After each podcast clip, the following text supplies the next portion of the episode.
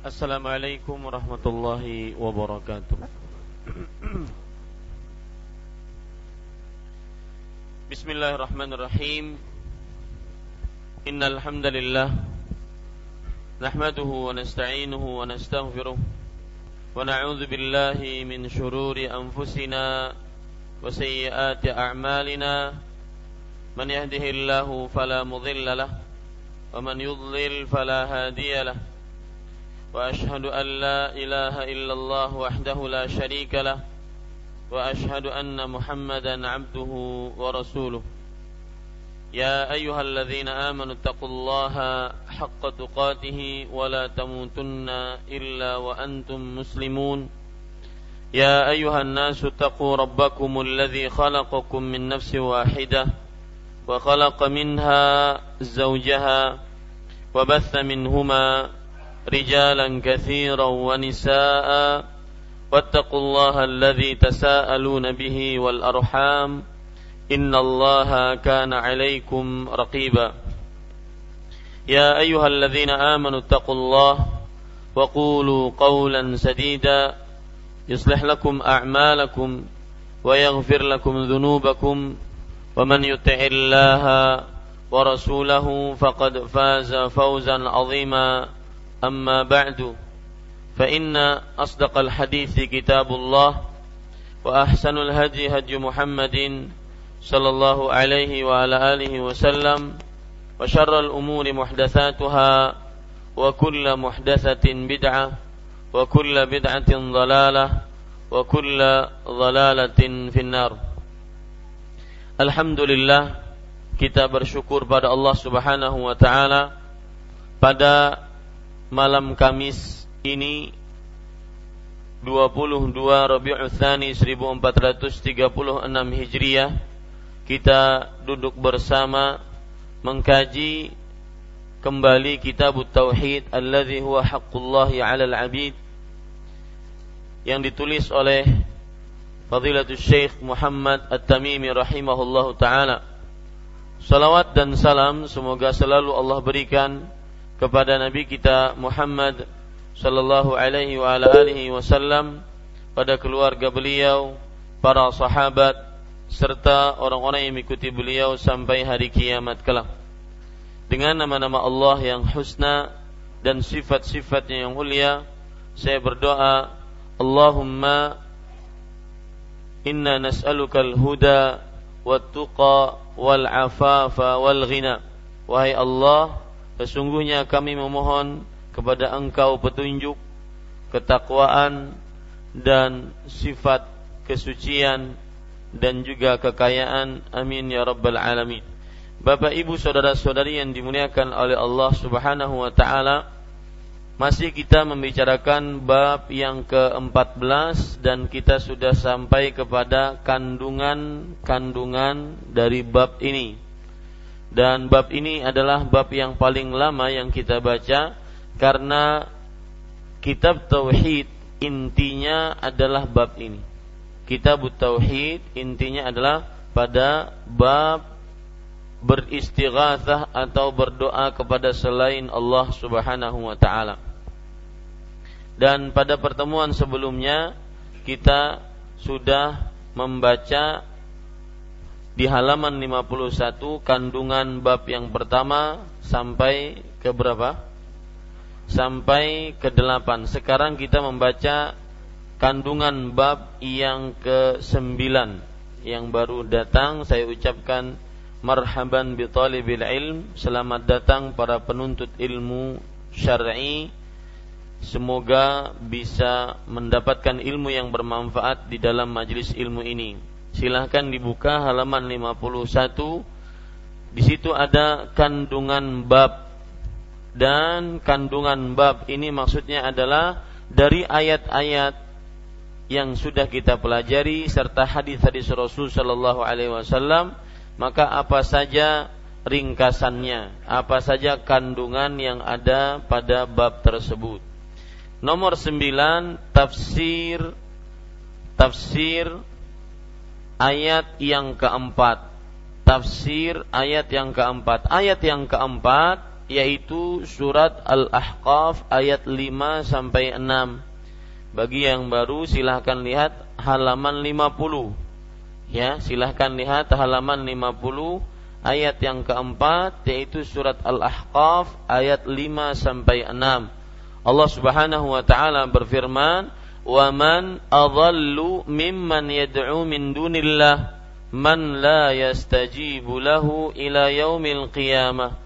وهم عن دعائهم غافلون وإذا حشر الناس كانوا لهم بعبادتهم كافرين Artinya dan siapakah yang lebih sesat daripada orang yang menyembah sembahan-sembahan selain Allah.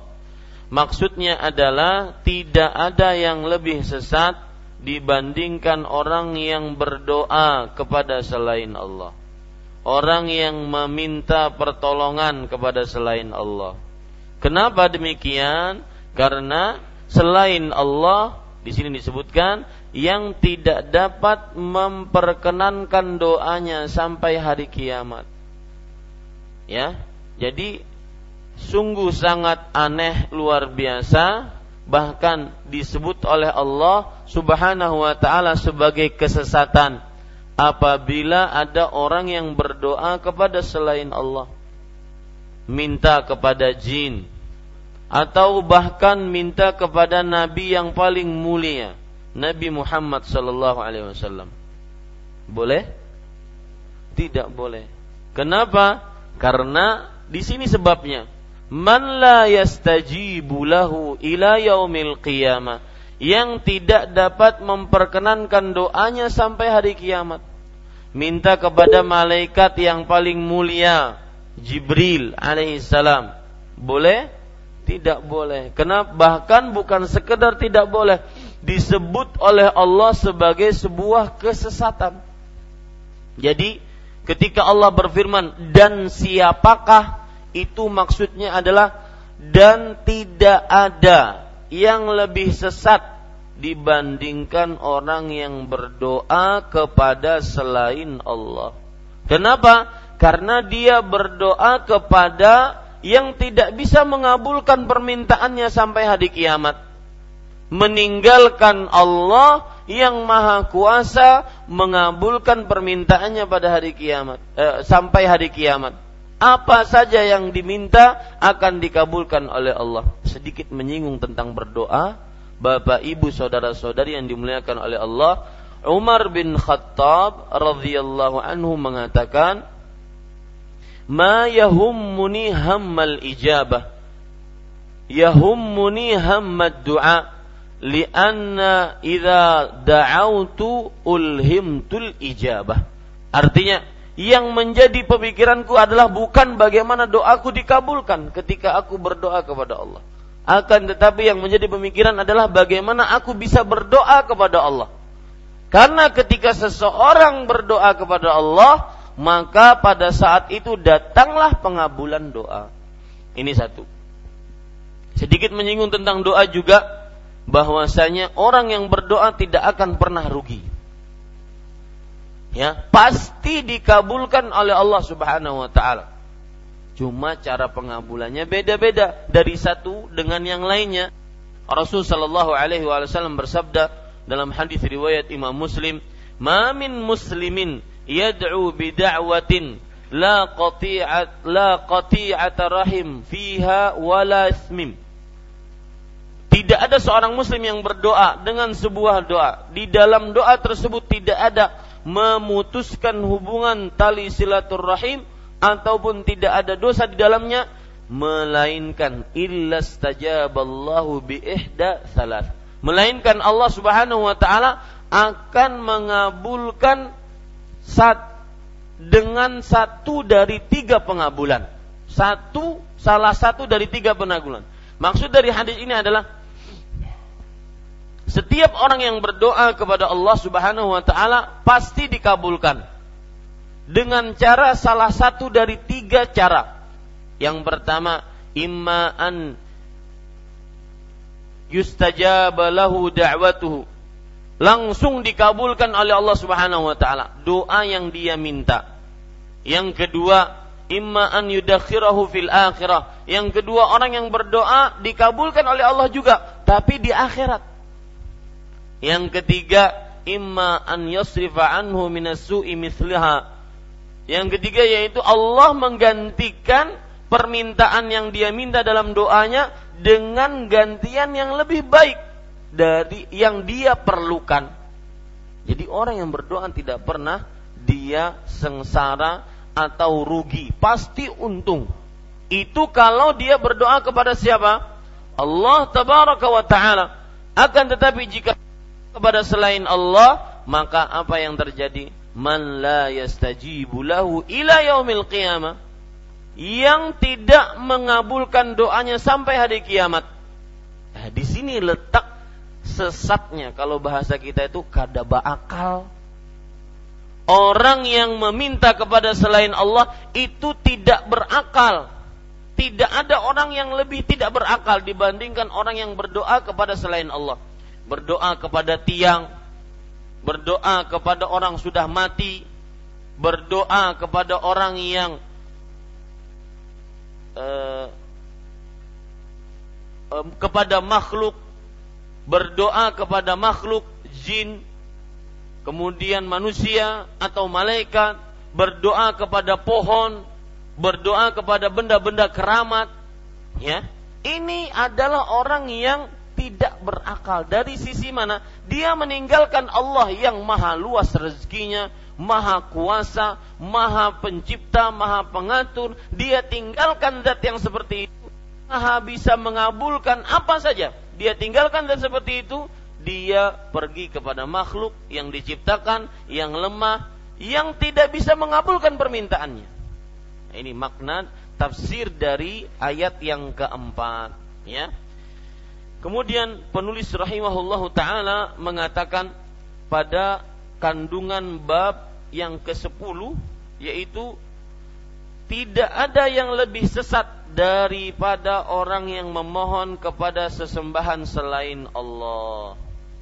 Ini yang seperti yang saya sebutkan tadi.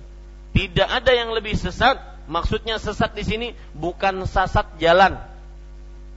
Ya, sesat di sini karena e, sesat di sini adalah tidak ada yang lebih menyimpang. Nah itu dia. Dari jalan yang benar. Garis bawahi itu baik-baik. Sesat di sini bukan sesat di jalan, tetapi menyimpang dari jalan yang benar, dari petunjuk yang benar. Tidak ada yang lebih menyimpang dari ajaran yang benar dibandingkan orang yang memohon kepada sesembahan selain Allah. Ingat, sesembahan selain Allah apa saja? Ya, jangan menganggap sesembahan ada ada zat yang berhak disembah selain Allah. Apa saja?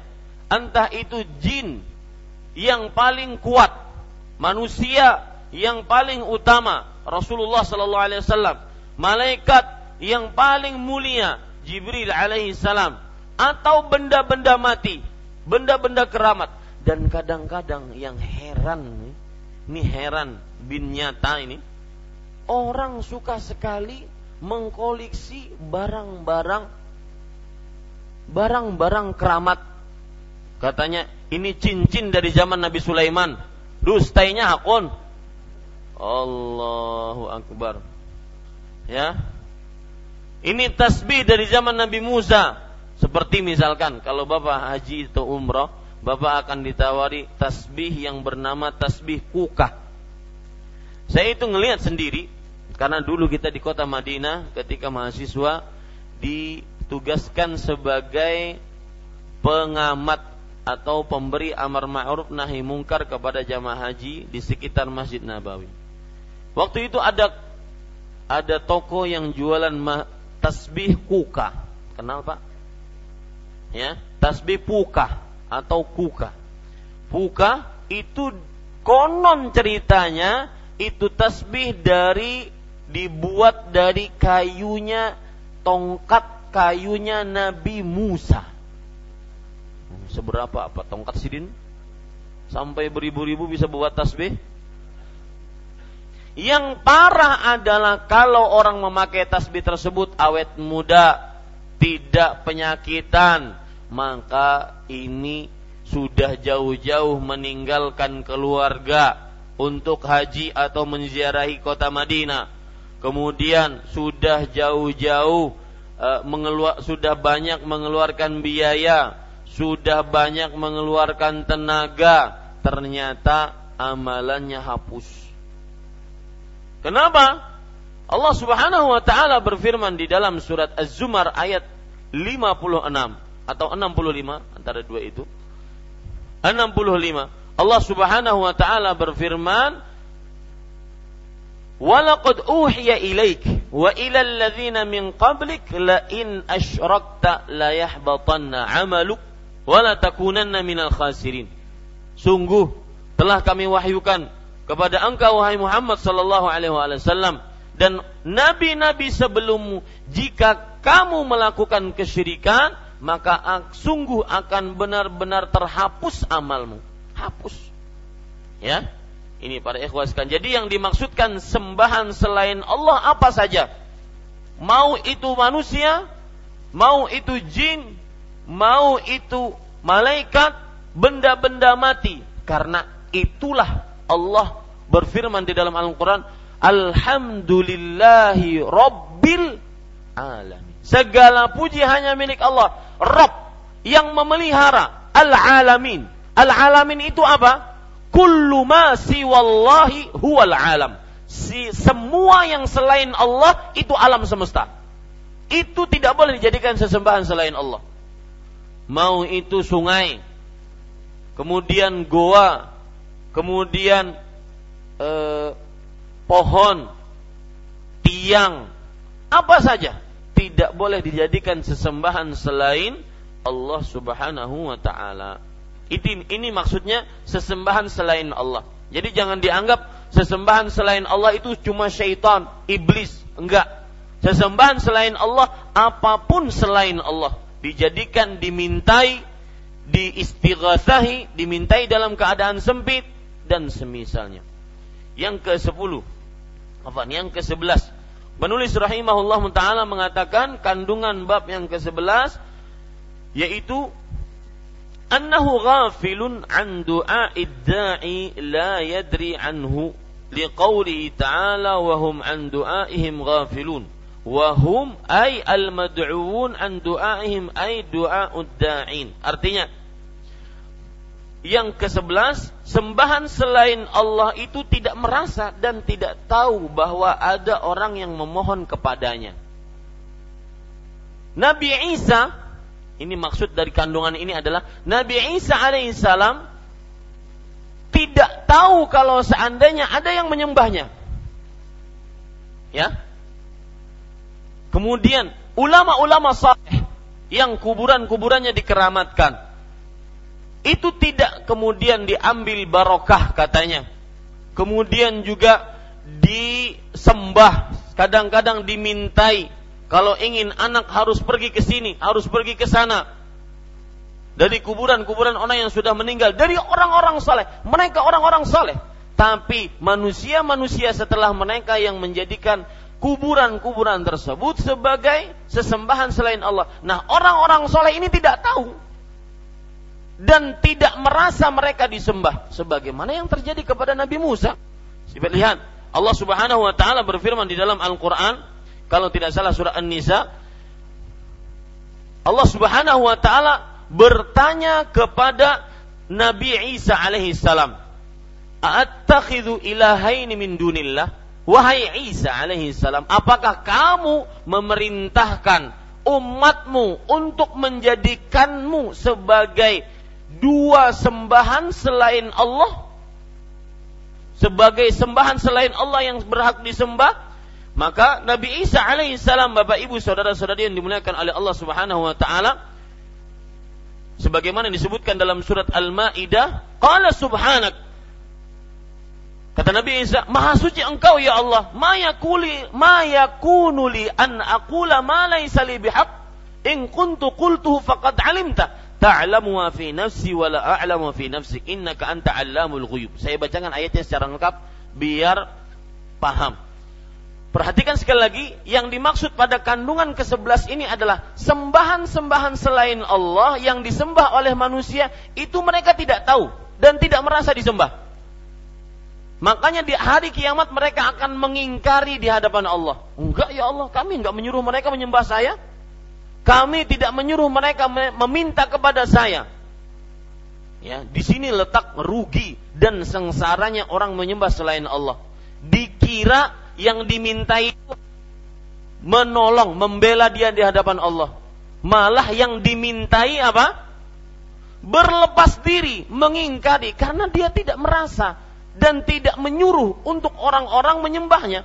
Lihat cerita Nabi Mu, Nabi Isa dalam surat Al-Maidah ayat 116. Wa id qala Allah dan ingatlah ketika Allah berfirman, "Ya Isa bin Maryam, wahai Isa bin Maryam, A anta qulta linnas ittakhiduni wa ummiya ilahaini min dunillah? Apakah engkau wahai Isa berkata kepada manusia, jadikan aku dan ibuku sebagai dua sembahan selain Allah. Jadi Nabi Isa seakan-akan dihakimi oleh Allah, ditanyai oleh Allah.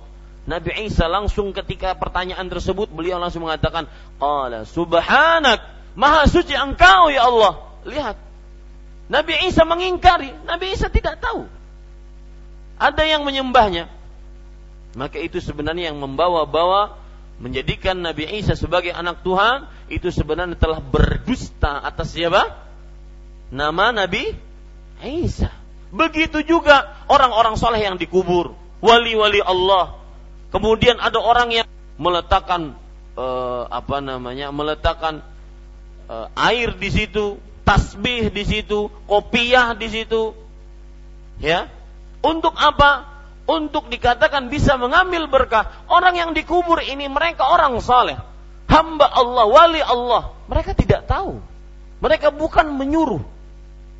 Nah, ini pada ikhwan yang dirahmati oleh Allah Subhanahu wa taala. Ini maksud daripada kandungan bab yang ke-11. Sesembahan selain Allah tidak merasa dan tidak tahu bahwa ada orang yang memohon kepadanya. Tidak boleh memohon kepada sembahan selain Allah Subhanahu wa taala. Yang kedua belas, permohonan itu penulis rahimahullahu taala berkata yang kedua belas yaitu anna tilka da'wah sababun li bughdil mad'u lid-da'i wa adawatuhu lah Permohonan itulah yang menyebabkan sesembahan selain Allah membenci dan memusuh orang yang memohon kepadanya pada hari kiamat. Nah, ini disebutkan di dalam ayat tadi surat Al-Ahqaf ayat 5 sampai 6. Lihat surat halaman 50. Ya. Di ayat yang ke uh, surat Al-Ahqaf ayat 6, lihat Allah berfirman, "Wa idza husyiran nas kanu lahum a'daan wa kanu bi'ibadatihim kafirin. Dan apabila manusia dikumpulkan ayat uh, halaman 50 ya di paragraf yang pertama dan apabila manusia dikumpulkan pada hari kiamat niscaya mereka sesembahan-sesembahan itu menjadi musuh mereka dan mengingkari pemujaan-pemujaan mereka. Apa maksudnya, Pak? Saya beri contoh jin disembah. Misalkan ada jin ifrit disembah. Ya. Jin ifrit disembah. Kemudian di hari jin ifrit mengadu kepada Allah. Hai hey Allah, ampun tobat. Saya nggak nyuruh dia nyembah saya. Gimana itu? Ya, sengsaranya luar biasa yang si fulan ini mengira akan ditolong dibela di hadapan Allah Subhanahu wa taala oleh jin ibrit, malah jin ibrit mengingkari. Malah jin ibrit menjadi musuh. Nah, itu maksudnya, Pak. Dan ini persis juga yang terjadi kepada iblis. Iblis alaihi la'natullah. Semoga laknat Allah atas iblis selalu sampai hari kiamat. Iblis dia di hari kiamat akan berlepas diri dari orang-orang yang menyembahnya. Perhatikan baik-baik, Bapak Ibu, saudara-saudari yang dimuliakan oleh Allah Subhanahu wa taala. surat Al-Hasyr ayat 16. Ini iblis yang suka ngikutin jalannya iblis. Ya, meninggalkan kewajiban, ninggalin sholat wajib, ninggalin puasa wajib, ninggalin zakat wajib, ninggalin haji, umroh bagi yang mampu yang wajib, meninggalkan hal-hal yang diperintahkan oleh Allah atau mengerjakan maksiat, mengikuti langkah-langkah iblis. Di hari kiamat tahu bagaimana terjadi? Makanya disebutkan dalam surat Al-Hasyr, surat pengumpulan manusia, padang mahsyar. Allah berfirman, lihat, kama syaitan, seperti perumpamaan syaitan, iblis. Idh qala lil insani kfur. Ketika dia mengajak kepada manusia, wahai manusia, udah kafir aja engkau kepada Allah. Falamma kafar, ketika manusia itu kufur, ya, terhadap Allah Subhanahu wa taala atas ajakan siapa tadi? Iblis. Qala inni bariun mink, inni akhafullah. Sudah kafir, sudah ya, selesai tugas saya. Saya berlepas diri. Aku pun takut sama Allah sebenarnya. Tuh. Ya. Itu maksud daripada apa? Poin yang ke-12. Gara-gara tidak merasa itulah maka sesembahan selain Allah membenci dan memusi orang yang memohon kepadanya pada hari kiamat. Jadi apalagi kurangnya? Sudah berdoa kepada selain Allah tidak dikabulkan, kemudian lalai yang yang didoai itu lalai. Kemudian di hari kiamat bukan malah sebagai penolong, tetapi sebagai apa? Sebagai musuh. Persis ceritanya Abu Lahab. Abu Lahab saking cintanya kepada istri dan ini perhatikan para suami. Ahbib habib habibaka haunan ma asa an yubghidaka yauman ma. Kata Rasulullah SAW seperti itu cintai orang yang engkau cintai, istrimu, anakmu, ya secintanya. Jangan terlalu berlebihan. Mungkin kamu akan membencinya pada suatu hari. Gara-gara cinta terlalu berlebihan inilah akhirnya Abu Lahab tidak mau beriman kepada Allah dan Rasulnya salawatullah wassalamu wabarakatuh alaih. Yang lebih sengsaranya dari Abu Lahab dia lebih mementingkan cintanya kepada Umil istrinya tetapi akhirnya dan meninggalkan dan kafir terhadap Allah dan Rasulnya di hari kiamat bukan yang menolong dia istrinya malah yang membakar dia siapa istrinya ini makna tersirat dari firman Allah wa mra'atuhu hamma latal hatab istrinya pembawa kayu bakar. Maksudnya istrinya lah yang akan membakar Abu Lahab. Coba, dibela-bela, dicintai. Eh, di akhir-akhir bahianat. Ya, ini sedih sekali. Persis seperti orang yang mensyirikan Allah. Dibela-bela, diagung-agungkan, di hari kiamat jadi musuh. Berlepas diri seperti iblis berlepas diri dari manusia. Surat Al-Hasyr ayat berapa tadi? Ayat 16. Taib. Kemudian kita lanjutkan poin yang ke-13 dari kandungan bab ini yaitu tasmiyatu tilka da'wah ibadatan lil mad'u. Permohonan ini disebut sebagai ibadah kepada sesembahan selain Allah. Maksudnya apa? Bapak Ibu saudara-saudari yang dimuliakan oleh Allah, ini penting. Ya. Maksud permohonan ini disebut sebagai ibadah kepada sesembahan selain Allah artinya orang berdoa kepada makhluk itu namanya sedang beribadah kepada makhluk. Jadi jangan anggap ibadah itu hanya sekedar sujud ibadah, sholat ibadah, tidak. Berdoa, minta pertolongan dalam keadaan yang sempit itu pun disebut sebagai apa? Ibadah.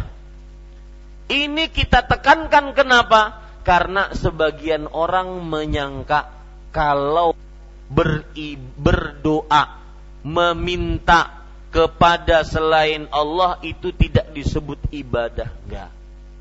Ya.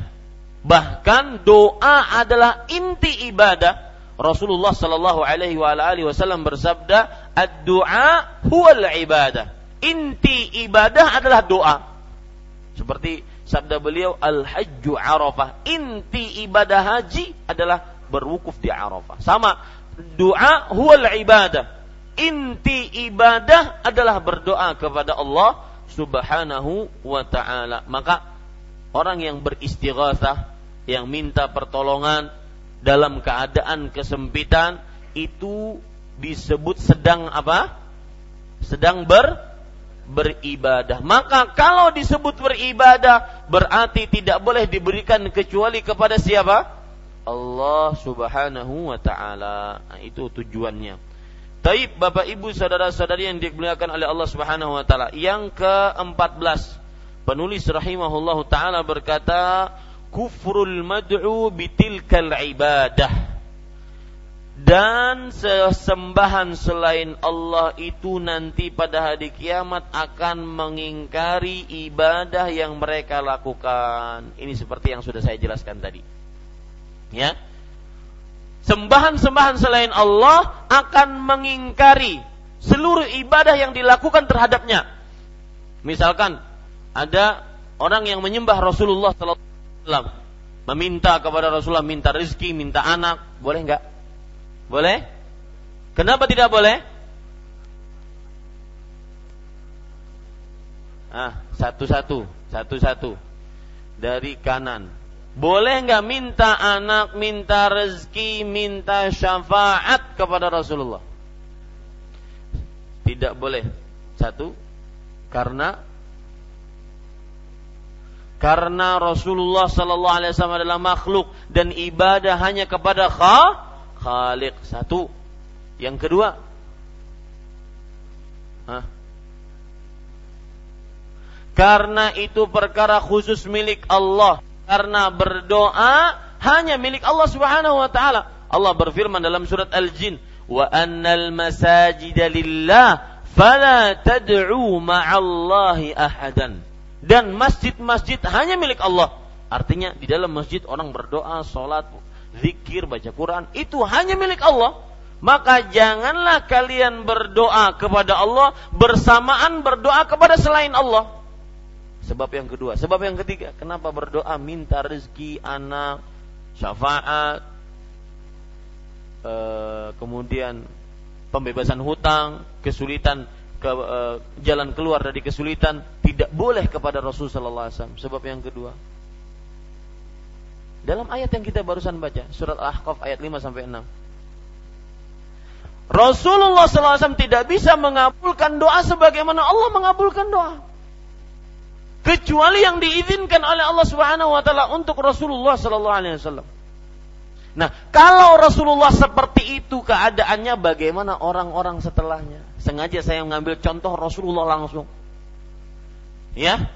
Waliullah, Rasulullah orang khalilullah, orang yang paling dekat dengan Allah, rasul yang paling dipilih oleh Allah. Makanya salah satu sifat beliau adalah al-mustafa, orang pilihan Allah yang kedudukannya seperti itu saja tidak boleh kita mintai. Kenapa? Karena tidak bisa mengabulkan doa. Apalagi orang-orang yang di bawahnya. Apalagi orang yang baru disangka wali. Apalagi wali kelas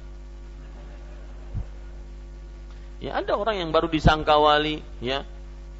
Ada orang yang baru uh, apalagi sebagian masyarakat kadang-kadang kadang-kadang menilai kewalian seseorang itu kalau sudah ceramah seribu orang, seratus ribu wali. Ya, kalau masih seini wali Masjid Imam Syafi'i. Ya, ini para ikhwan yang dirahmati oleh Allah Subhanahu wa taala. Jadi seperti itu. Sebab yang lain, kenapa Rasul sallallahu alaihi wasallam tidak boleh kita berdoa kepadanya? Hanya kepada Allah kita berdoa karena ayat tadi mengatakan wahum an du'aihim ghafilun. Nabi Muhammad SAW lalai dari doa tersebut, tidak bisa mengabulkan. Lalai dari doa tersebut. Sampai hari kiamat tidak bisa mengabulkan.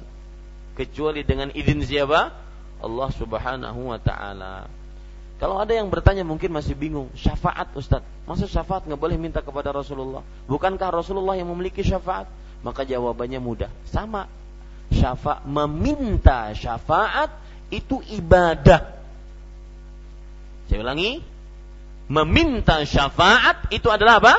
Ibadah. Dan kalau sudah masuk ranah ibadah, tidak boleh diberikan kecuali kepada siapa? Allah. Kedua, syafaat hanya milik Allah. Wa an wa anna syafa wa syaf eh, wa anna syafa'ata lillahi jami'an. Artinya dan syafaat hanya milik Allah Subhanahu wa taala seluruhnya. Maka mintalah kepada Allah. Ya, kapan orang boleh minta kepada Rasulullah? Ya, ini sebab yang ketiga. Tatkala Rasulullah diizinkan, yaitu nanti kapan? Hari kia, kiamat. Ini para ikhwan yang dirahmati oleh Allah Subhanahu wa taala. Azan. Baik, kita lanjutkan. Yang ke-15. Hiya sababu kaunihi adallun nas. Nah, ini penting permohonan inilah yang menyebabkannya menjadi orang paling sesat. Artinya, meminta kepada selain Allah inilah yang menyebabkan seseorang menjadi orang paling sesat. Oh, sekali lagi sesat ini orang yang paling apa? Menyimpang dari agama. Ya, menyimpang dari agama, jauh dari ajaran agama. Kenapa? Karena memohon ses kepada sesembahan selain Allah. Kesesatannya di, dari sisi mana? Tadi yang saya jelaskan. Satu, ya, berdoa kepada selain Allah yang tidak mengabulkan permintaannya. Yang kedua, bahwa orang yang dimintai, yang dimohon itu lalai dari permintaan, nggak bisa ngabulkan, lalai. Yang ketiga, bahwasanya nanti di akhirat orang-orang yang disembah selain Allah akan apa? Mengingkari, mengkafiri perbuatan orang-orang yang menyembah mereka. Jin misalkan disembah, jin nanti ada kiamat persis nyatakan seperti perkataannya iblis. Ini bari umik, aku berlepas diri darimu. Ini akhafullah rabbal alamin. Aku takut kepada Allah Rabb alam semesta. Maka ini bagus dijadikan sebagai sebuah catatan tatkala iblis mengatakan aku takut kepada Allah. Di balik itu perkara tauhid. Ya, di zaman sekarang, Pak, permainan kata-kata sangat dibutuhkan. Orang tertarik. Saya pernah lihat iklan iklan sebesar papan tulis cuma tulisan 1 2 3. Saya nanya kepada kawan-kawan waktu itu di Arab Saudi Ngapain tuh buang-buang duit bikin iklan cuma satu dua tiga nggak ada angka lain satu dua tiga kata kawan-kawan. Nah, kamu udah kena iklan tuh. Sudah kena iklan. Bertanya tentang itu itu sudah kena. Paham? Ya? Ini para ikhwan yang dirahmati oleh Allah Subhanahu wa taala. Tatkala iblis mengatakan aku takut kepada Allah. Apa dibalik itu? Ternyata iblis berlepas diri dari orang-orang yang mengikuti langkah-langkahnya nanti pada hari kiamat. Baik, silakan azan dulu wallahu alam. Ya, saya lanjutkan Bapak, Ibu, saudara-saudari yang dimuliakan oleh Allah Subhanahu wa taala. Jadi yang ke-15 tadi permohonan inilah yang menyebabkannya menjadi orang paling sesat. Tadi saya sudah sebutkan Kenapa yang memohon kepada selain Allah menjadi makhluk yang paling sesat? Sebab yang pertama, ya, penyebab memohon kepada selain Allah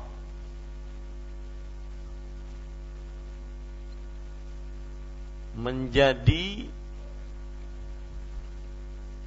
makhluk paling sesat, paling menyimpang dari jalan Allah Subhanahu wa taala.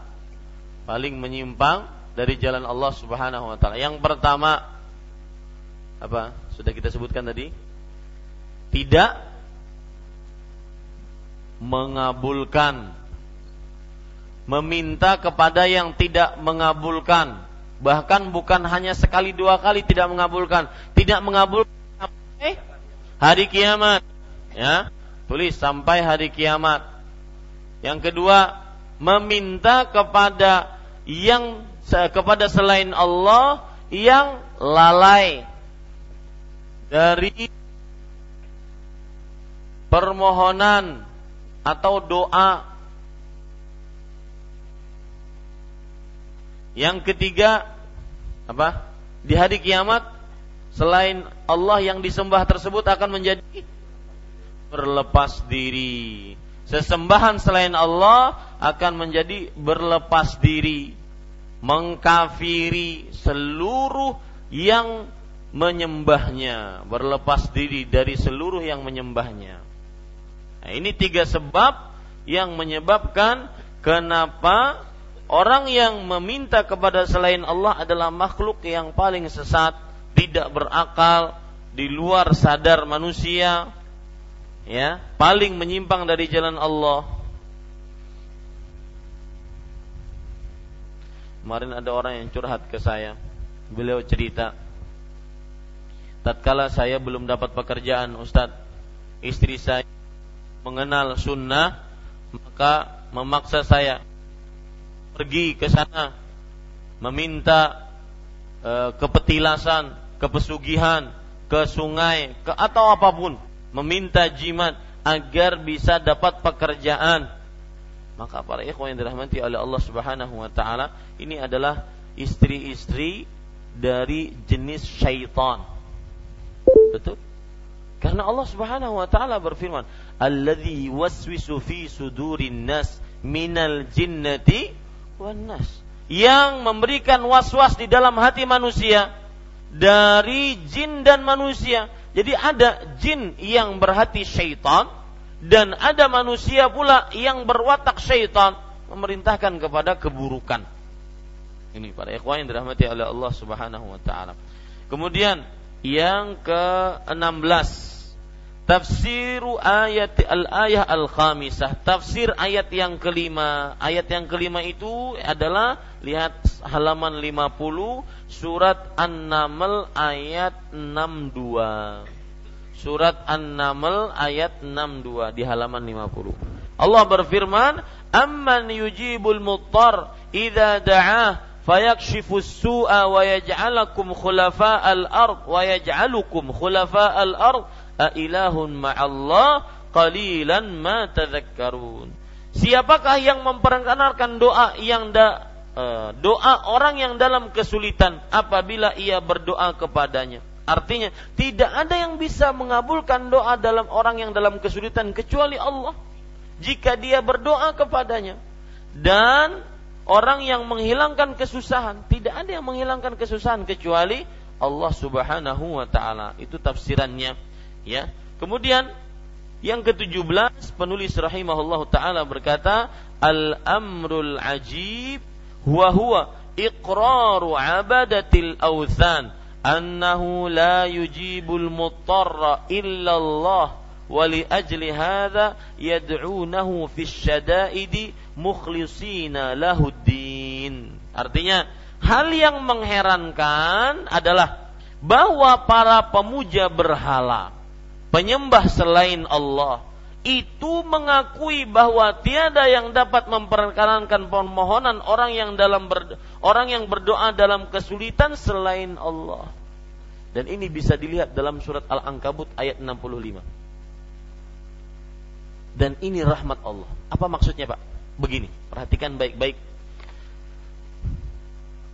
Orang-orang yang mensekutukan Allah di zaman dahulu, perhatikan ini penting orang-orang yang meminta kepada selain orang-orang kafir Quraisy. Mereka punya berhala. Punya berhala enggak? Punya berhala. Berhala mereka salah satunya apa?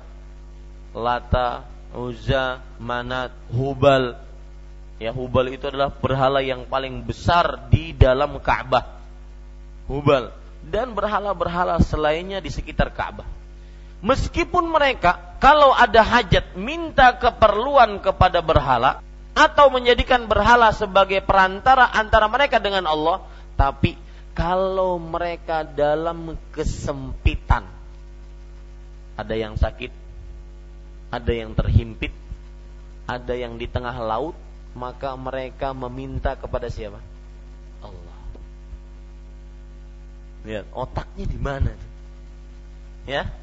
Dalam lapang mereka minta kepada selain Allah, minta kepada Lata, Manat, Uzza, Uzza, tapi dalam keadaan sempit di tengah lautan seperti dalam surat surat apa? Al-Ankabut ayat 65. Fa idza rakibu fil fulki da'awullaha mukhlisina lahuddin. Dan jika mereka di tengah lautan kalau di tengah lautan itu benar-benar uh, kesulitan. Mereka yakin tidak ada yang menolong. Makanya da'awullaha mukhlishina lahuddin. Mereka berdoa kepada Allah murni hanya untuk Allah. Ya, itu orang-orang musyrik di zaman dahulu. Kalau dalam kesempitan meninggalkan seluruh berhalanya murni hanya berdoa kepada Allah dan ini rahmat Allah. Apa Ustadz maksud rahmat Allah? Ustadz ini apa? Perhatikan Pak.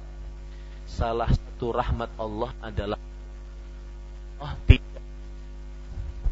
Allah tidak membiarkan hambanya tatkala ada keadaan sempit, terhimpit, penuh kesulitan, banyak hutang, banyak penyakit, banyak musibah, bala, Allah tidak membiarkan kecuali akhirnya mentauhidkan Allah. Kenapa?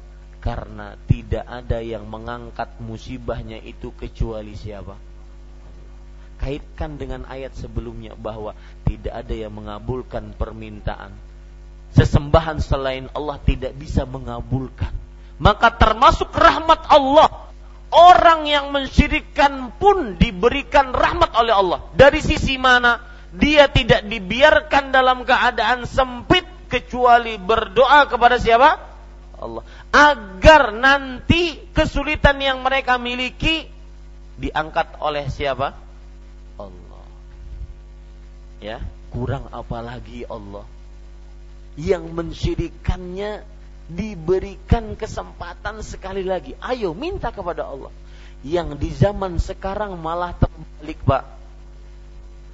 Datang kesempitan malah benar-benar menyimpang dari jalan Allah. Bawa sesaji ke laut. Ya. Bawa uh, apa macam-macam. Bukannya minta kepada Allah Subhanahu wa taala, tetapi malah kepada siapa? Selain Allah. Beda dengan yang dahulu dalam keadaan sempit mereka malah berdoa kepada Allah. Saya pernah dapati dahulu pernah ziarah kubur di kuburan-kuburan yang dianggap mendatangkan berkah. Pasti di kuburan-kuburan yang dianggap mendatangkan berkah itu kadang-kadang terdapat sumur dan kadang-kadang sumur itu konon ceritanya pasti selalu dikaitkan dengan air zam-zam. Mau sumurnya di Afrika Utara, mau sumurnya di Banjar Utara. ya, pasti di, dikaitkan dengan apa? Zam-zam. Ada ibu-ibu bawa bayi masih merah dimandii di sumur tersebut. Ulun betakon kenapa bu dimandii? Jarsidin penggaringan anak nih ya awaknya ranjak panas menangisan dan sebenarnya yang sudah dicontohkan oleh Rasul SAW dalam perihal yang seperti itu banyak lihat memang anak rentan dengan jin jika tidak dibacai oleh orang tuanya anak rentan dengan jin karena anak kan belum bisa berzikir, belum bisa sholat, anak rentan dengan jin. Makanya ada hadis Rasulullah SAW, ya, bi kalimatillahi tammah min kulli syaitanin wahama wa min kulli ainin lama.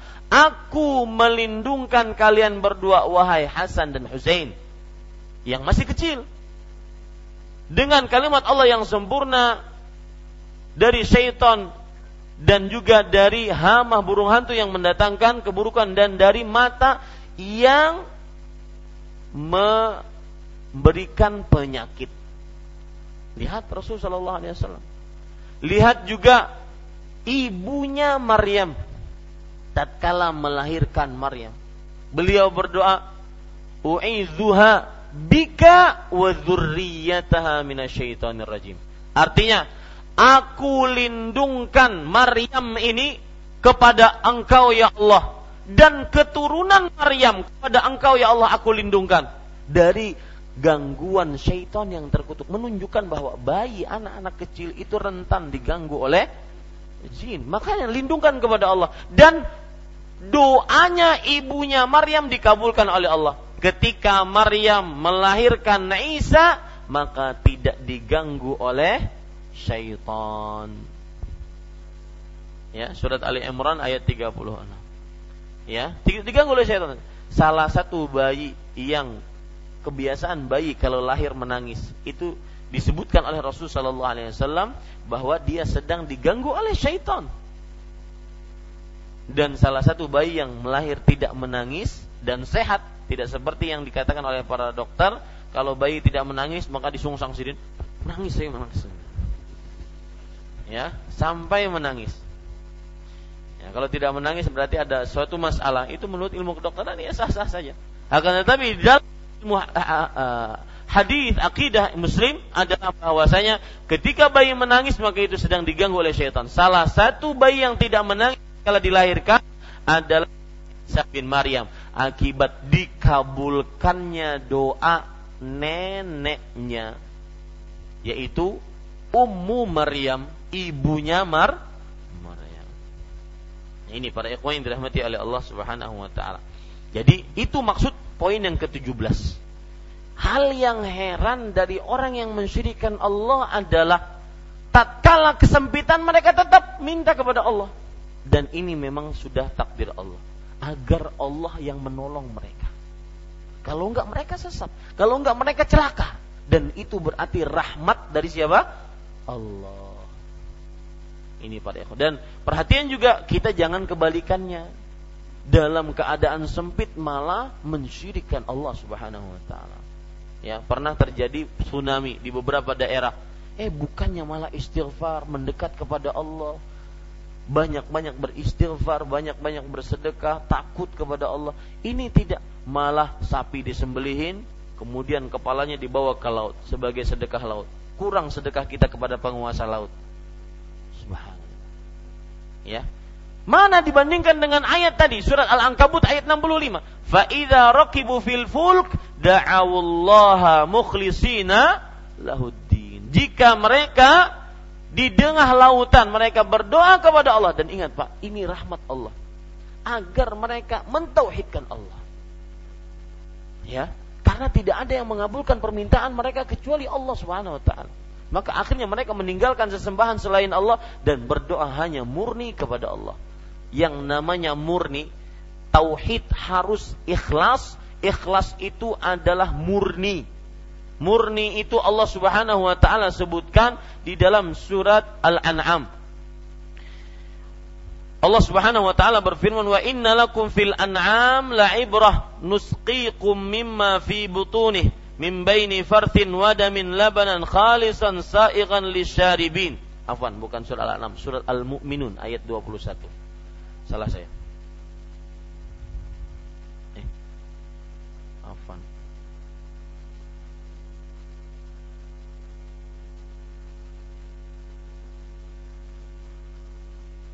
Uh, ya, uh, salah. Buk, surah al Surah An-Nahl ayat 66. Surat An-Nahl ayat 66. Sesungguhnya bagi kalian di dalam binatang ternak terdapat sebuah pelajaran apa pelajarannya? Pelajaran tentang ikhlas, tentang murni. Ini yang ingin tahu arti ikhlas. Ya. Allah berfirman, "Wa innalakum fil an'ami la'ibrah." Sesungguhnya bagi kalian di dalam binatang ternak terdapat pelajaran. Pelajarannya bagaimana? Nusqikum mimma fi butunih kami berikan minum kepada kalian dari susu yang ada di dalam perut binatang ternak tersebut. Onta, sapi, kambing, susunya. Min baini farfin wadamin. Yang susu itu keluar, ini susu kalau kita merah puting susu, sapi atau susu onta, susu kambing, itu sebenarnya ini putingnya, ini e, perahannya, ini putingnya, itu sebenarnya dia keluar antara fars wadam. kotoran dan darah. Mohon maaf, akramakumullah, tahi dan darah, keluarlah susu.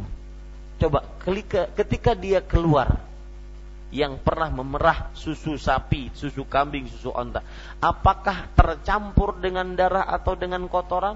Tidak. Keluarlah labanan khalisan, susu yang ikhlas. Ikhlas artinya apa? Murni.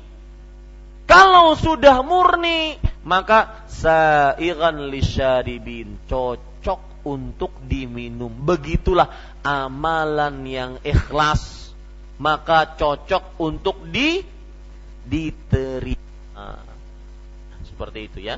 Itu gambaran ikhlas. Jadi sengaja saya menyebutkan tentang ikhlas ini karena disebutkan ikhlas karena sebagian orang mengatakan kalau kamu ingin tahu ikhlas itu bagaimana masuk ke dalam WC keluarkan maka keluar lagi maka itulah ikhlas tidak memikirkan apa yang telah dikeluarkan ini menghina kata ikhlas Kenapa? Karena Allah Subhanahu wa taala memilih kata ikhlas dari sekian banyak kata yang menunjukkan kemurnian itu tidak sembarangan. Ikhlas artinya suci dari kotoran, campuran, putih, bening. Itu arti ikhlas secara bahasa dalam bahasa Arab. Yang terakhir, para ikhwah yang dirahmati oleh Allah, kandungan yang ke-18 yaitu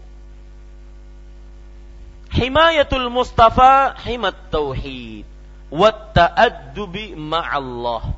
Hadis ini menunjukkan tindakan preventif. Apa preventif itu, Pak? Pencegahan. Ya, hadis ini menunjukkan tindakan pencegahan yang dilakukan oleh Rasulullah Sallallahu Alaihi Wasallam al Mustafa. Al Mustafa itu adalah salah satu gelar beliau atau nama beliau nama Nabi Muhammad SAW itu banyak. Ada Ahmad, ya, sebagaimana disebutkan dalam ada Muhammad, ya, ya Ahmad disebutkan oleh Allah Subhanahu surat As-Sad ayat 6, As-Saff ayat 6, ya. Ya'ti min ba'di ismuhu Ahmad kata Nabi Isa. Akan datang nabi sepeninggalku namanya Ahmad yaitu Muhammad sallallahu alaihi wasallam. Kemudian nama Nabi Muhammad sallallahu alaihi wasallam yang lain yaitu Muhammad sebagaimana yang Allah Subhanahu wa taala sebutkan Muhammadun Rasulullah walladzina ma'ahu asyidda'u 'alal kuffar rahama'u bainahum.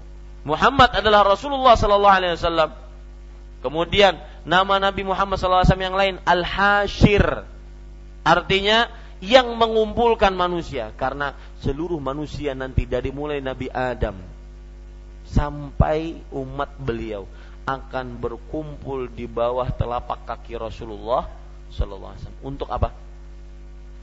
Meminta syafaat.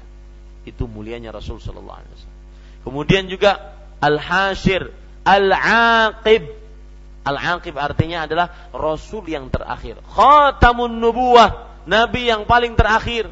Itu nama-nama Nabi Muhammad SAW. Salah satu nama Nabi Muhammad SAW adalah Al-Mus mustofa yaitu orang pilihan artinya orang yang terpilih ya, orang yang terpilih sedikit menyimpang tentang nama Nabi Muhammad SAW menurut pendapat yang lebih kuat wallahu alam dan ingat Bapak Ibu yang terutama yang baru hadir kalau saya sering dalam kajian menurut pendapat yang lebih kuat itu berarti terjadi perbedaan pendapat menurut pendapat yang lebih kuat bahwa bukan dari nama Rasulullah adalah Toha.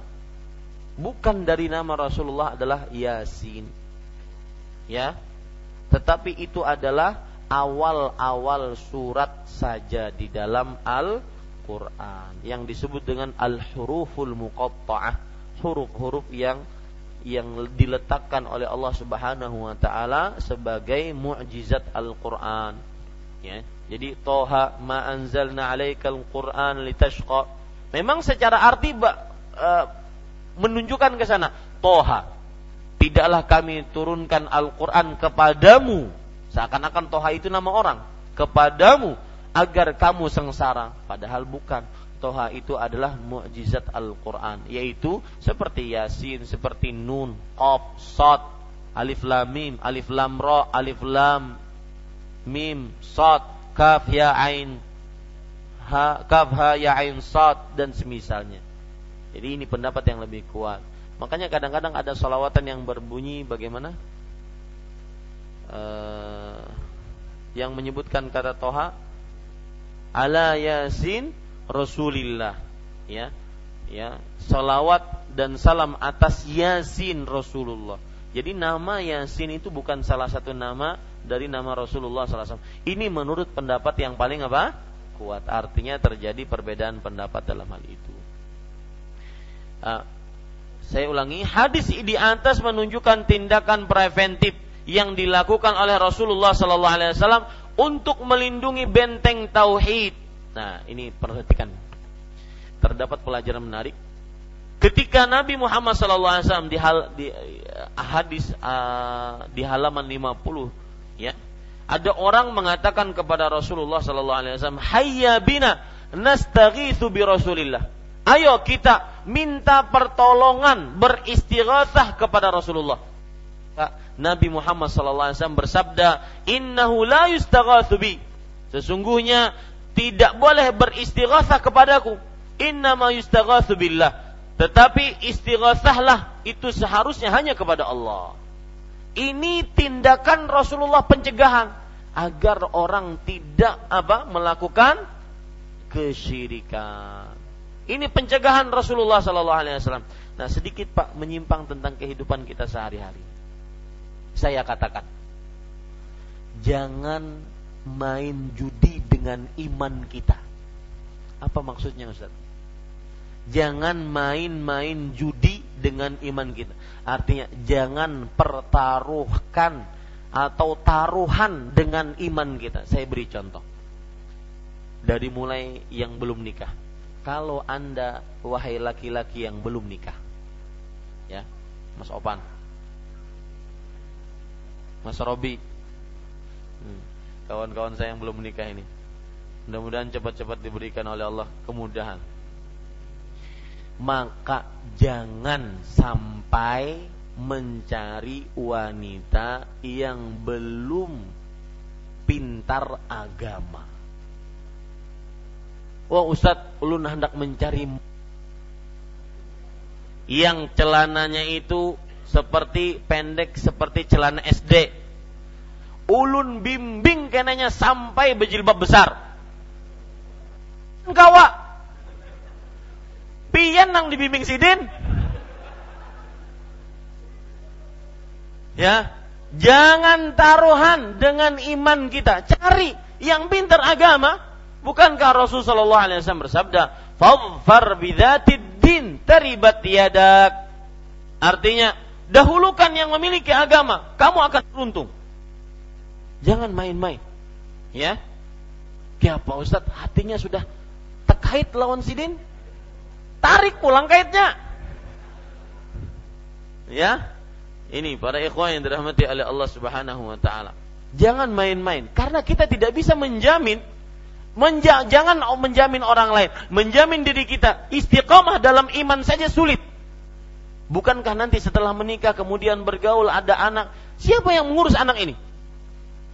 Kalau seandainya orang tuanya tidak bisa mengajari dia Al-Quran, kemudian mengajari dia akidah yang benar, mengajari dia perihal sholat, kalau berbicara masalah sholat, berbicara masalah wudhu, mandi, dan semisalnya, maka jangan main-main dengan dengan iman, jangan taruhan, jangan main judi dengan iman kita.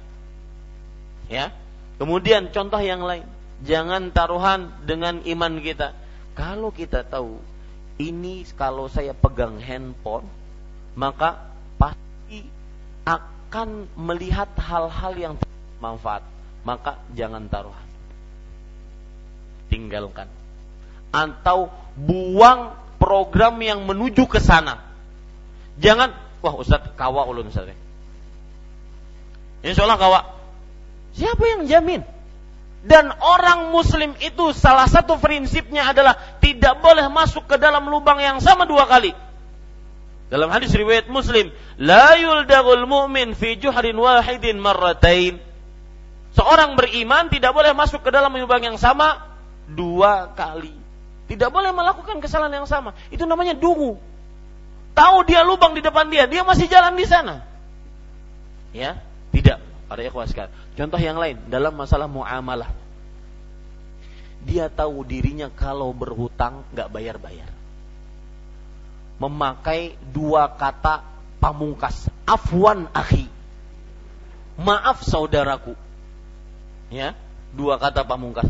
Maka jangan taruhan.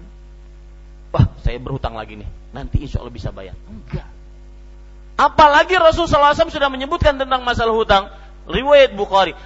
Lul pun artinya menunda-nunda pembayaran dari orang yang mampu bayar itu sebuah kezaliman. Makna tersirat dari hadis ini adalah sifat karakteristik yang sangat dominan dari hutang pasti menunda-nunda.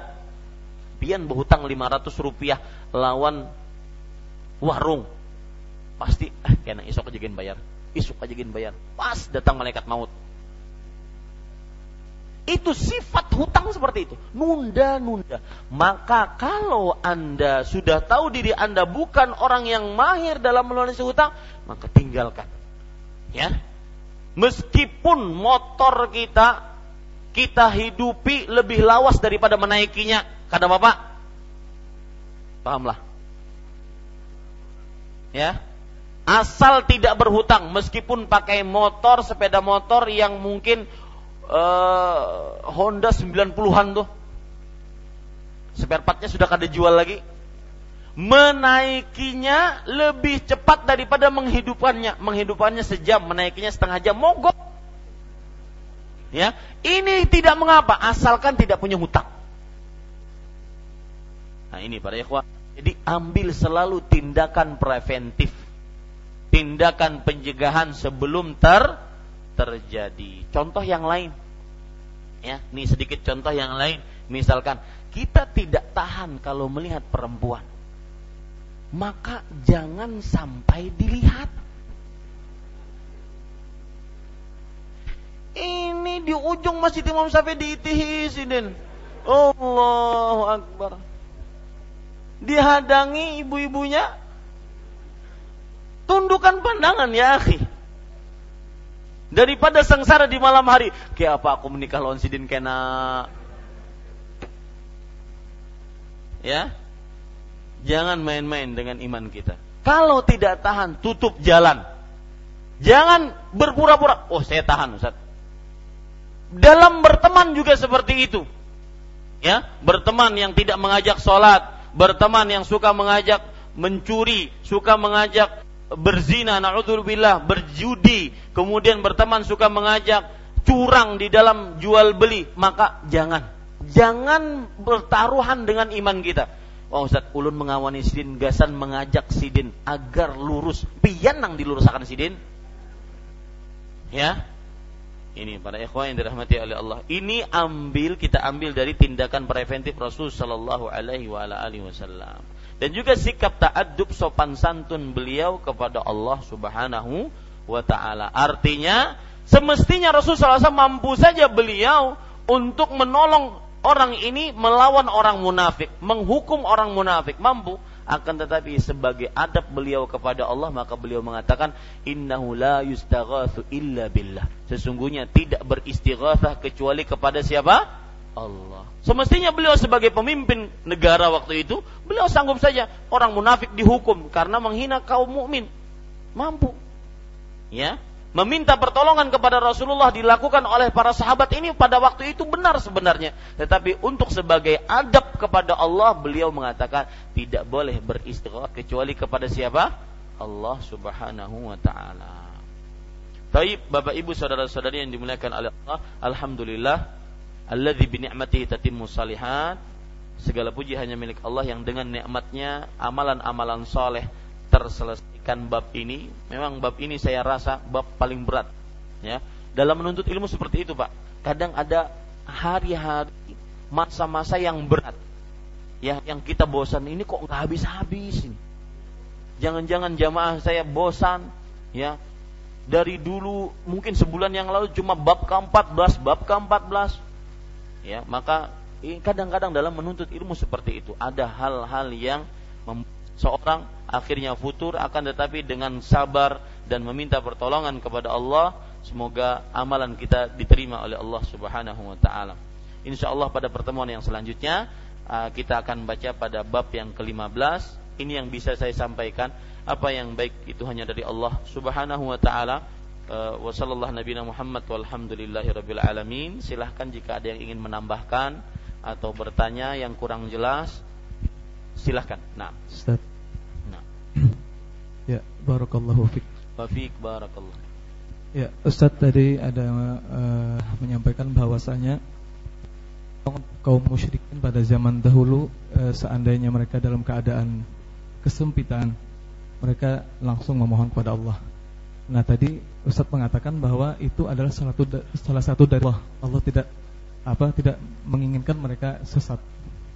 Nah tapi sekarang ini kita banyak melihat orang-orang yang malah kebalikannya lebih parah mereka dalam kesempitan tidak meminta kepada Allah. Apakah rahmat Allah itu sudah tidak ada lagi Ustaz? Iya. Manusia Bagus pertanyaannya, maka jawabannya tidak seperti itu cara berfikirnya akan tetapi cara berfikirnya adalah salah satu rahmat Allah Subhanahu wa taala yang diberikan kepada oleh Allah kepada hambanya tatkala mereka dalam keadaan sulit dan sebelumnya mereka mensyirikan Allah maka mereka dibimbing oleh Allah untuk mengikhlaskan ibadah permohonan doa hanya kepada Allah. Agar kesulitan tersebut diangkat oleh Allah. Karena tidak ada yang mengangkat kesulitan kecuali siapa? Allah Subhanahu wa taala. Adapun di zaman sekarang tambah sulit malah tambah melenceng dari jalan Allah Subhanahu wa taala. Itu bukan berarti cara berpikirnya berarti Allah tidak rahmat lagi, enggak.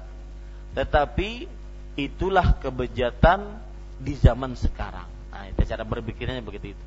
Ya, itulah kebejatan di zaman sekarang. Semestinya tetap saja ada rahmat Allah orang yang dalam keadaan sempit semestinya dia sadar oh tidak ada yang mengangkat ini kecuali Allah ada longsor ada kekeringan ada banjir di zaman sekarang ya hujan bukannya mendatangkan manfaat tetapi mendatangkan keburukan terutama di kota-kota besar ya maka para ikhwah yang dirahmati oleh Allah Subhanahu wa taala yang seperti ini semestinya kita lebih kembali kepada Allah dari cara berpikirnya seperti itu. Bukan cara berpikirnya oh berarti Allah tidak kasih rahmat lagi kepada orang tersebut, bukan. Tetapi semestinya orang yang dalam kesempitan dia mengikhlaskan ibadah hanya kepada Allah. Allah bagus pertanyaannya. Nah, tafadhol. Orang setan itu e, takut kepada Allah. Nah. Pertanyaannya, kenapa setan yang sudah takut dengan Allah masih mengajak kita kepada kejahat kemaksiatan. Ya, ya itulah bejatnya iblis dan syaitan. Ya dia sudah berjanji sama Allah dalam surat Al-A'raf. Allah Subhanahu wa taala menceritakan, "Fabima aghwaytani la aqudanna lahum siratal mustaqim." Ya Allah, sebagaimana engkau lencengkan aku dari jalanmu yang lurus, aku hadang manusia, hamba-hambamu dari jalan yang engkau yang lurus. Tsumma la'atiyannahum min baini aydihim wa min khalfihim wa an aymanihim wa an syama'irihim wa la tajidu aktsaruhum syakirin. Kemudian aku akan datangi mereka dari depan, dari belakang, dari kanan, dari kiri. Dan engkau ya Allah tidak akan dapati mereka, kebanyakan dari mereka orang-orang yang bersyukur. Jadi uh, itulah bejatnya iblis. Makanya dia mendapatkan gelar yang tidak didapatkan oleh makhluk lain. Yaitu ar-rajim. Terkutuk, terlaknat. Ya. Wallahu a'lam.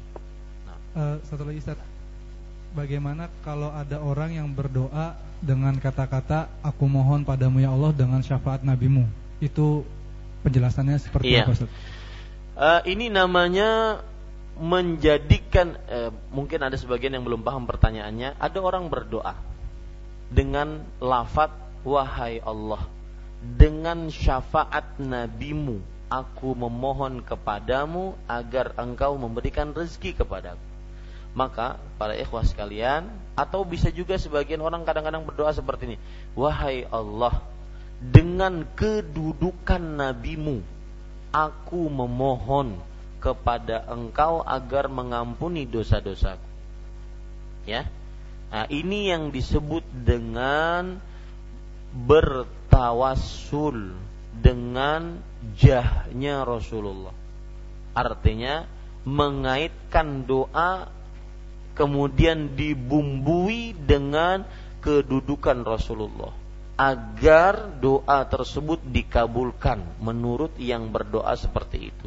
Maka jawabannya wallahu alam yang pertama doa tersebut ya belum pernah diajarkan oleh Rasul sallallahu alaihi wa ala alihi wasallam kecuali tatkala Rasulullah masih hidup. Yang kedua, doa tersebut yang seperti itu lafadznya belum dikerjakan oleh generasi-generasi terbaik dari para sahabat, para tabi'i, para tabi'u tabi'in. Maka wallahu alam lebih baik dijauhi doa-doa seperti itu.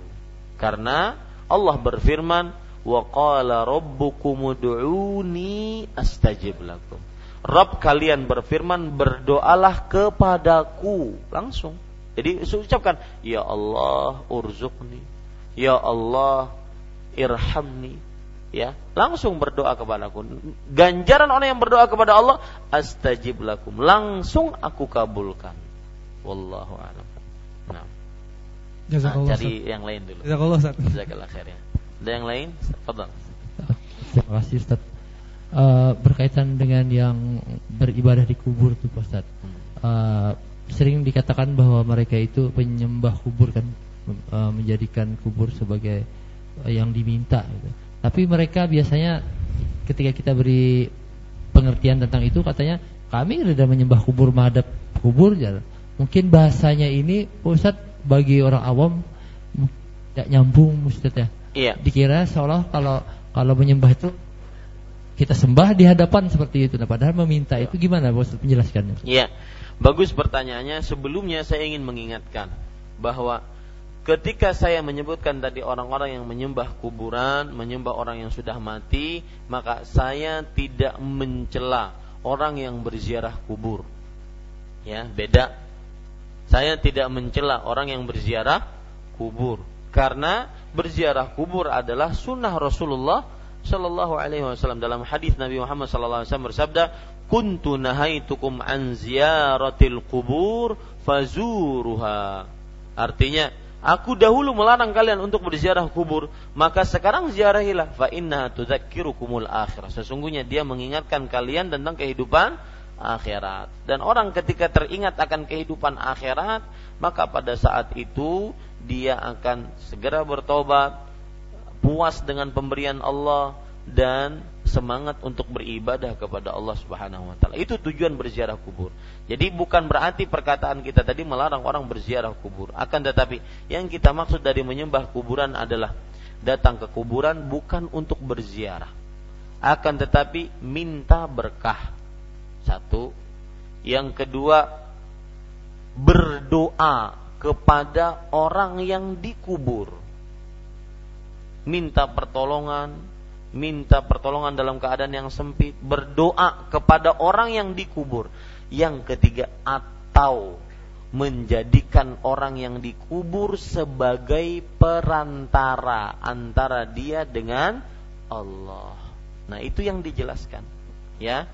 Kenapa? Karena itulah yang dilakukan oleh orang-orang musyrik di zaman Rasulullah. Mereka mengatakan, "Mana abuduhum?" Kami nggak menyembah ini berhala. Luta, lataud, man, manat, uzza. Kami nggak nyembah. Ya, hubal. Kami nggak nyembah. Mana abuduhum? Illa liyuqarribuna ilallahi zulfa. Tapi hanya untuk mendekatkan diri kami kepada Allah kami banyak dosa, orang yang dikubur ini orang soleh. Ketika kami berdoa di samping kuburan orang soleh ini, maka akan mendekatkan doa kami kepada pengabulan Allah Subhanahu wa Ta'ala. Nah, ini yang keliru, ya. Surat Az-Zumar ayat 3, ya. Dan kadang terbalik lebih orang lebih khusyuk berdoa di kuburan dibandingkan di masjid ya. Padahal tempat yang paling cocok untuk berdoa adalah di masjid. Orang lebih mengagungkan kuburan dibandingkan masjid. Datang ke masjid kadang duduk tidak tahiyatul masjid. Langsung saja duduk. Sedangkan di kuburan kadang-kadang masuknya dengan cara menunduk ya. Kemudian kalau seandainya berbicara berbicara dengan suara yang pelan, berbisik-bisik. Kemudian kalau seandainya pulang pun ya, pulang pun harus jalan dengan mundur, kemudian di pintu ya. Pina tahu banan sidin. Pengalaman lawas. Taib para ikhwan yang dirahmati oleh Allah Subhanahu wa taala. Ini seperti itu. Sedangkan di dalam masjid kadang orang tertawa terbahak-bahak seenaknya, merokok. Betul? Ya. Kemudian membicarakan hal-hal yang tidak manfaat. Membicarakan hal-hal yang keji kadang-kadang di dalam masjid. Padahal Rasul Shallallahu Alaihi Wasallam bersabda, "Ahabbul biladi ilallah masajiduha." daerah yang paling disukai oleh Allah adalah masjid-masjidnya. Dan padahal Rasul Shallallahu Alaihi Wasallam bersabda, "Ju'ilat liyal ardu tahuran wa masjidan illal maqbaratu wal hammam." Dijadikan bagiku bumi seluruhnya suci. Bisa dijadikan sholat dan sujud kecuali kuburan dan kamar mandi. Ini hadis-hadis sahih. Maka para ikhwah yang dirahmati oleh Allah Subhanahu wa taala apalagi dibarengi dengan perbuatan-perbuatan yang menyimpang dari akidah seorang muslim. Sekali lagi, pembicaraan ini tidak melarang orang berziarah kubur. Siapa yang ingin berziarah maka amalkan hadis Rasul berziarah kubur. Cukup kiranya? Ya, silakan.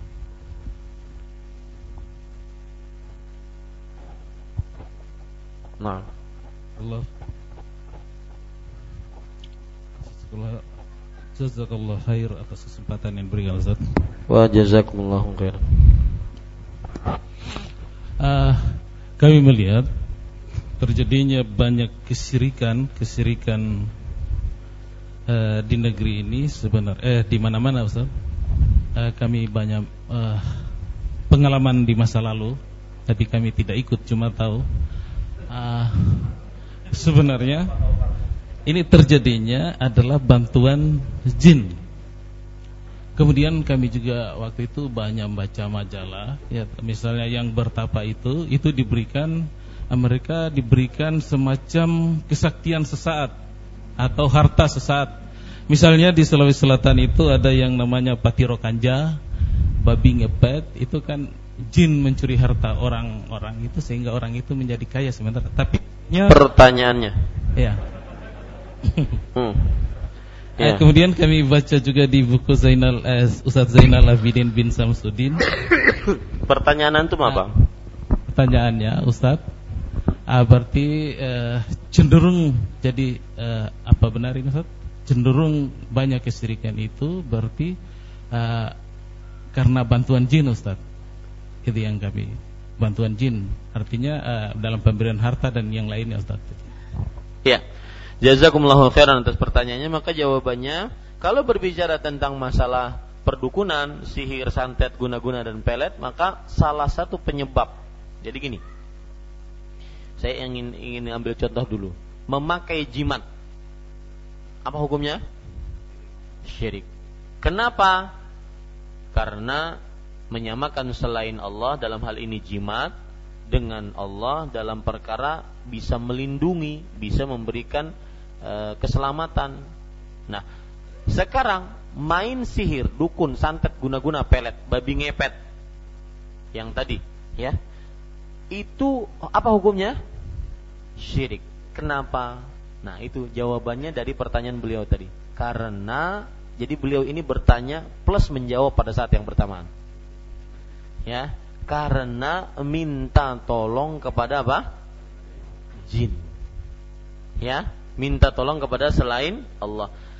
Berarti orang ini misalkan main tuyul, main babi ngepet, main uh, jenglot, ya, jualan jenglot. Jenglot itu dijual oleh sebagian orang. Nauzubillah. Dijual bebas.